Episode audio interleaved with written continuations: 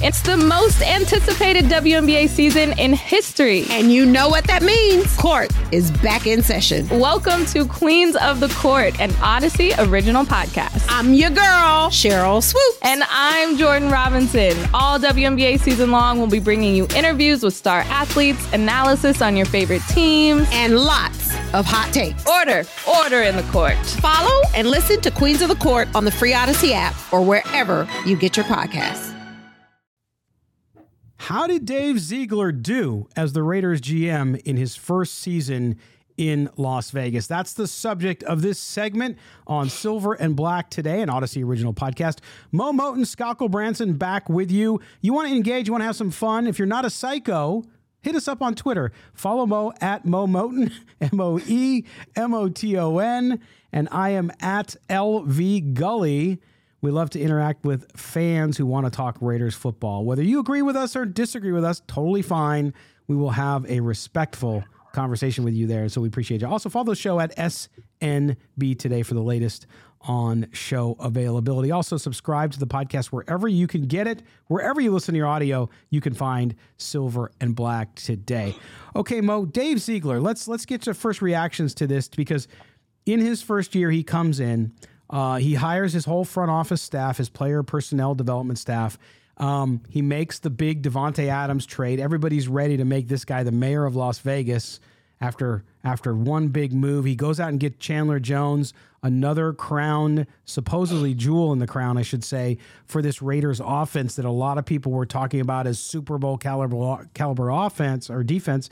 Uh, and and so then suddenly um, the season starts, and in August, you and I are sitting around as others that cover the Raiders, and we're saying, hmm, what about the offensive line?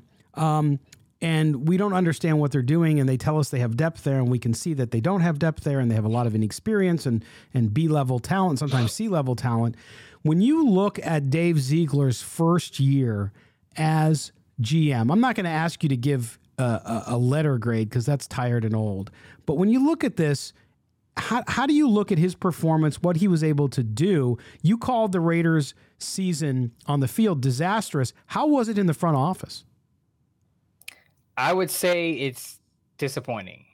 And see, you said disappointing for the season. I said disaster. I'll say disappointing for Dave Ziegler because while he wasn't a disaster, because yeah. I like the fact that he he established a core and let the guys know, look, we're rewarding our homegrown players, Hunter Renfrow, Maxx Crosby, uh, even Derek Carr. Get, I mean, he got an extension, but it wasn't out there, so it was smart mm-hmm. to do that because it wound up falling apart. So you got to give him credit for that. But as you just talked about, he ignored glaring holes on the roster. Mm-hmm. We the offensive line clearly wasn't good enough. Now, has it overachieved? Yeah, but that doesn't mean it's a good offensive line. uh, you you go into the season without. I know they signed Bilal Nichols, but it was clear going into the season that they needed another impact defensive tackle, and they didn't address that need. So here you are with uh with you're you're rotating your right tackle between Thayer Munford and Eluemunor. You you don't address your defensive line I, we talked about how I didn't like him resign, even though he gets credit for establishing a culture there. But I think he jumped the gun with re- with extending Darren Waller. No question. I was I was always kind of on the against that deal, that extension with that amount of money that quickly. Yep. You you look at now. I know hindsight is always twenty twenty, but now when you look at the fact that they let Yannick Ngakoue go and brought in Chandler Jones, who basically flashed for maybe 33% of the season doesn't look good when you consider that you're paying you, you sign him to a three year $51 million deal. So there's a lot of criticism that Dave Ziegler deserves. If you look at even I understand he didn't have a first or second round draft pick, but if you look at his draft class, Dylan Parham was the only guy who got significant snaps. Zamir White, I get it because Josh Jacobs is playing out of his mind, barely touched the ball this season. Neil Farrell Jr. and Matthew Butler barely saw the field. Brent Brown didn't see the field. Nope. Thayer Munford got some good time, but at the end of the season, they leaned on Jermaine Eluemunor to be their right tackle. So yeah. at the end, I mean, other than the the extensions that you got in Mack Hollins, you know, what did Dave Ziegler really do to build on what they had last year? And it's not much to really you can say about it. Yeah, and and that's what that's what's disturbing. I, I think. Listen, I think it's hard after one year to evaluate somebody. Now, I think if Josh McDaniels is not that close with the GM, meaning they didn't come as a package deal, I think Josh McDaniels, and we're going to talk about him next segment, but I think he might already be gone. He could be. He could have been. Okay. But because of that close relationship, he gets the opportunity uh, to live another day. But with Dave Ziegler, I agree with you because the glaring miscues on the the interior of both the offense and defense, and that is where you win championships. Is you have to have good offensive lines, good defensive lines, and so the winning in the trenches that never changes. I don't care how what offenses do over the period of decades and how they change and how they get more open and how they're slinging the ball around doesn't matter. You still need to have a good offensive line. You still need to have a good defensive line that can rush the passer. And so, what I don't understand is why they chose. Now, I get what you're saying about taking care of your core players. Makes a lot of sense. The Waller one, you and I have agreed with on uh, all along since we had Cynthia Frelund on the show in July, who told us the same thing from NFL Network. And that was why would you even think about extending him? You got two years left. Uh, instead of taking that money and maybe go getting now, again, this is hindsight. We don't know how he would have done. And Ndamukong Suh or somebody like that on the inside, who you called for back in August, I think it was as well, and some other guys.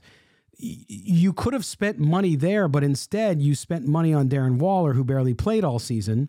Now, don't know that that's going to happen, but but to me, that's where what what he does in the draft and what we see over the next few months to me is going to be very telling because he has got to nail it. Moe, I said it in the first segment.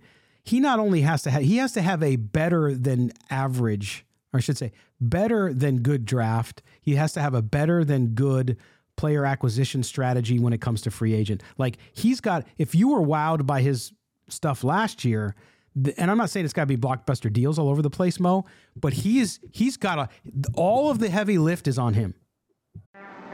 What up, y'all? It's your boy Danny Green, three time NBA champ. You either rooted for me or rooted against me. Join myself and my co host Harrison Sanford on the Inside the Green Room podcast. It's a podcast that brings you never before told tales from the locker room to candid interviews with basketball legends to breakdowns of what's happening in the NBA right now. Whether you're a diehard fan or casual about your hoops, this podcast brings you the game like never before. Follow Inside the Green Room on the Odyssey app or wherever you get your podcasts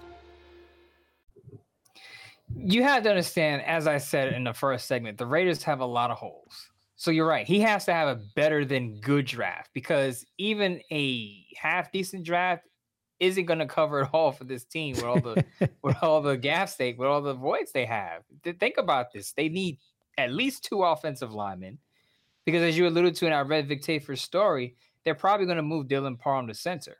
Yep. So we know Alex Bars is not a starting guard in this league. So now you're going to need two guards. You could, you need to upgrade at right tackle.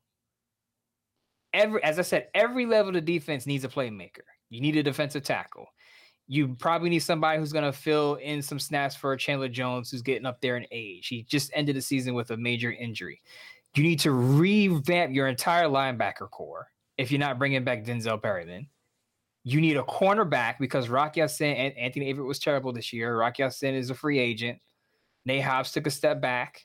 You a mm-hmm. safety unless you bring him, unless you feel good bringing back Duron Harmon. He's your starter, but remember you you let go of Jonathan Abram because he wasn't cutting it. Right. But you you need all of the you need all of this talent.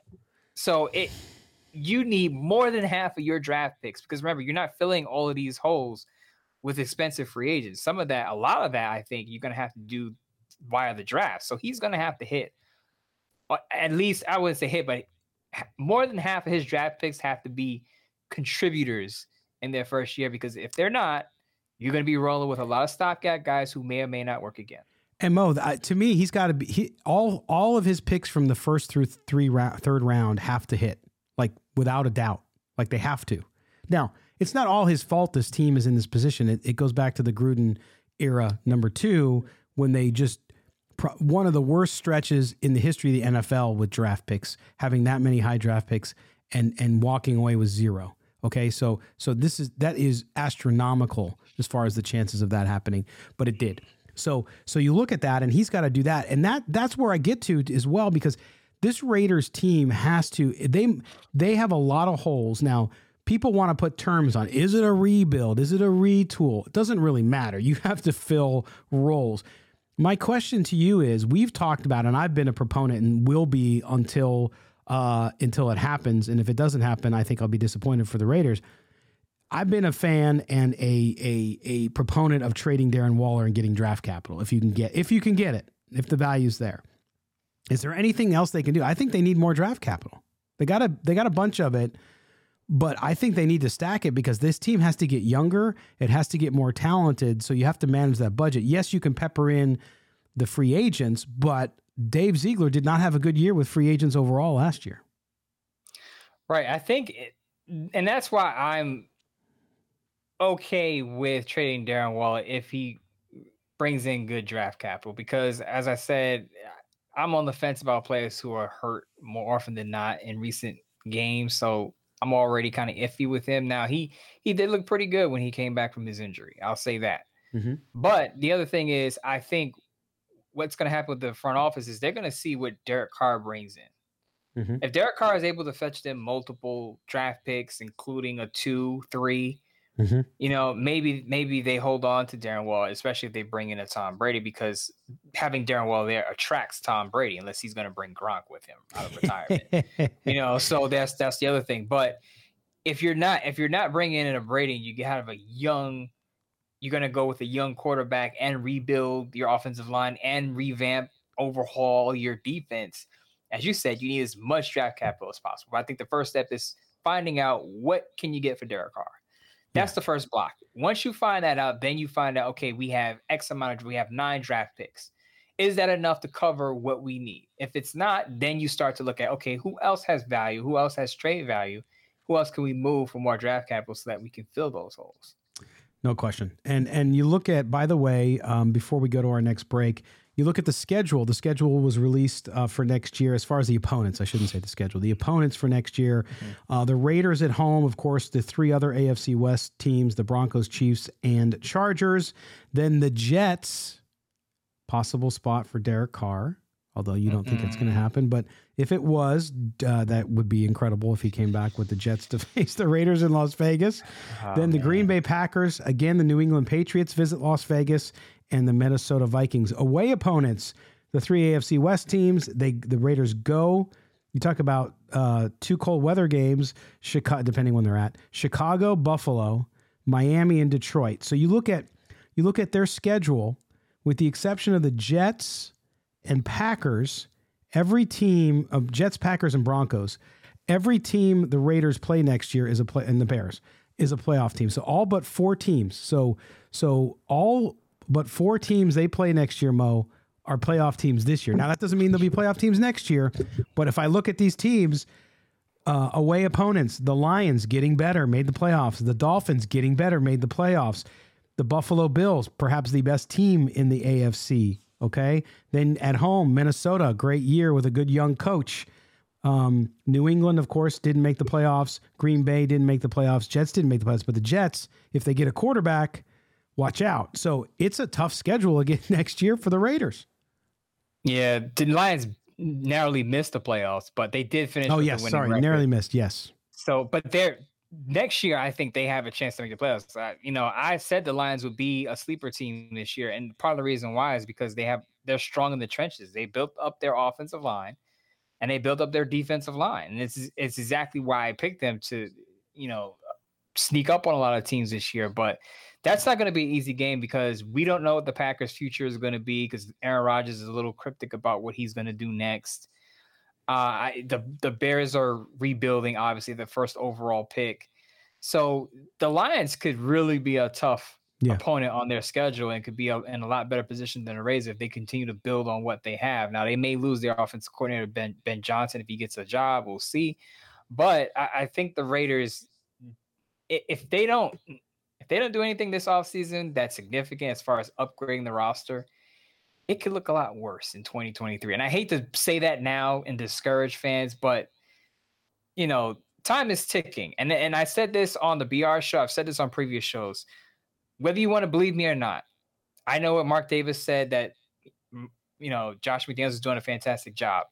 Don't think for a second that the Raiders start 0 4 that he's not on the oh, hot oh, yeah. seat. Yeah. Or even if they start subpar, Moe. I mean, if if they if they go three and five or three and four, or maybe maybe not three and four, three and five, two and five, where where it, it looks a lot like this year. If they blow, I mean, listen, I think it's going to. He has perhaps the hottest seat going into the next season. There's no question. I He mean, has to. especially now if Brandon Staley loses in the playoffs for the Chargers and and doesn't get fired this year, then he might have one too. But outside of that, I think Josh McDaniels has is going to have the hottest seat.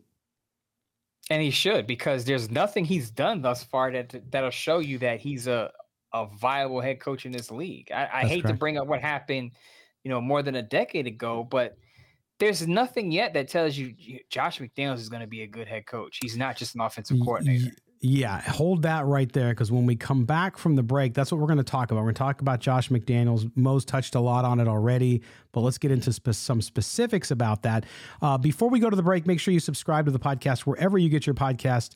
Turn on the auto download, that helps us out significantly. If you're watching us on YouTube, thanks again. Always a great crowd on there.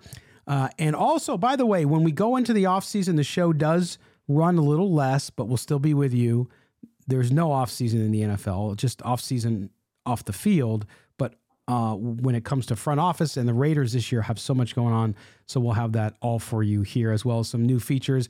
We'll even have some shorter show. We might have more shows, Moe, uh, one week more than another, and there might be short little things here and there too, just to keep you updated and to give you our view on things. Uh, so stay tuned for that, but it'll be fun. All right, we're going to hit to that break. When we come back, we roll on with Silver and Black today in Odyssey Original Podcast. Don't go anywhere.